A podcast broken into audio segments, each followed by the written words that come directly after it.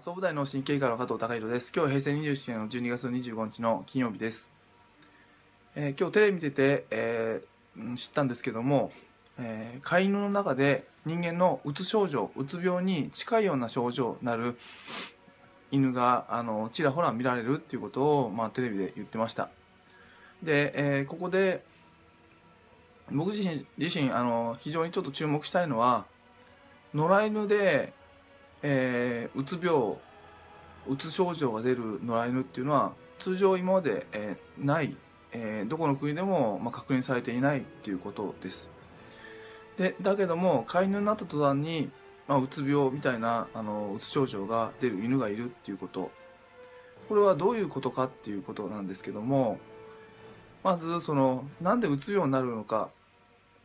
えーっていうことをこの状況からよく示唆されてるのかなっていうのはすごく感じます。僕自身がそのうつ病にならないために非常にあの重要なキーワードとしては日々、えーサバイバルしている生き残ってるんだっていうあの意識を持つってこと。で生きてるのが当然ではなくてまあ日々サバイバルしてあの自分でなんとか生き延びてる。でやっと生きあの生かされてあ生きててよかったなと日々思えるっていうことが、まあ、あのとてもその一日一日命を感じる上で非常に重要だと思います。それは野良犬は日々あのそうやって思ってるんだと思うんですけども飼い犬の場合は毎日毎日何もしなくても餌が出てきますし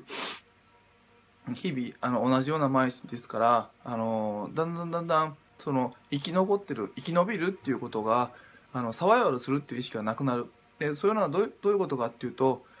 まあ、人生の主導権っていうのは自分自身ではなくてその飼い主になってしまっている。でそうするとあのずっとあそれを過ごしてくるとだんだんその気持ちが慣れてしまって、まあ、生きる記憶をなくしていくっていうことにつながっていくのかなと思います。でこれは人間にも通じることででやはりその気持ちが落ち込んでる方にはあのまあその生き残るっていう意識が持ってるかどうかっていうことをあの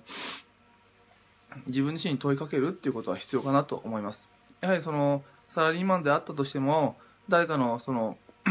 まああの支配を受けてるような状態であったとしてもまあ自分自身はあの人生は自分で切り開くっていう意識をまず持って、まあ、サバイバルするっていうことをあの気持ちで持っていけばなかなかそのうつ病にはなりにくいのかなと思うんですけどもなかなかそれは難しいですが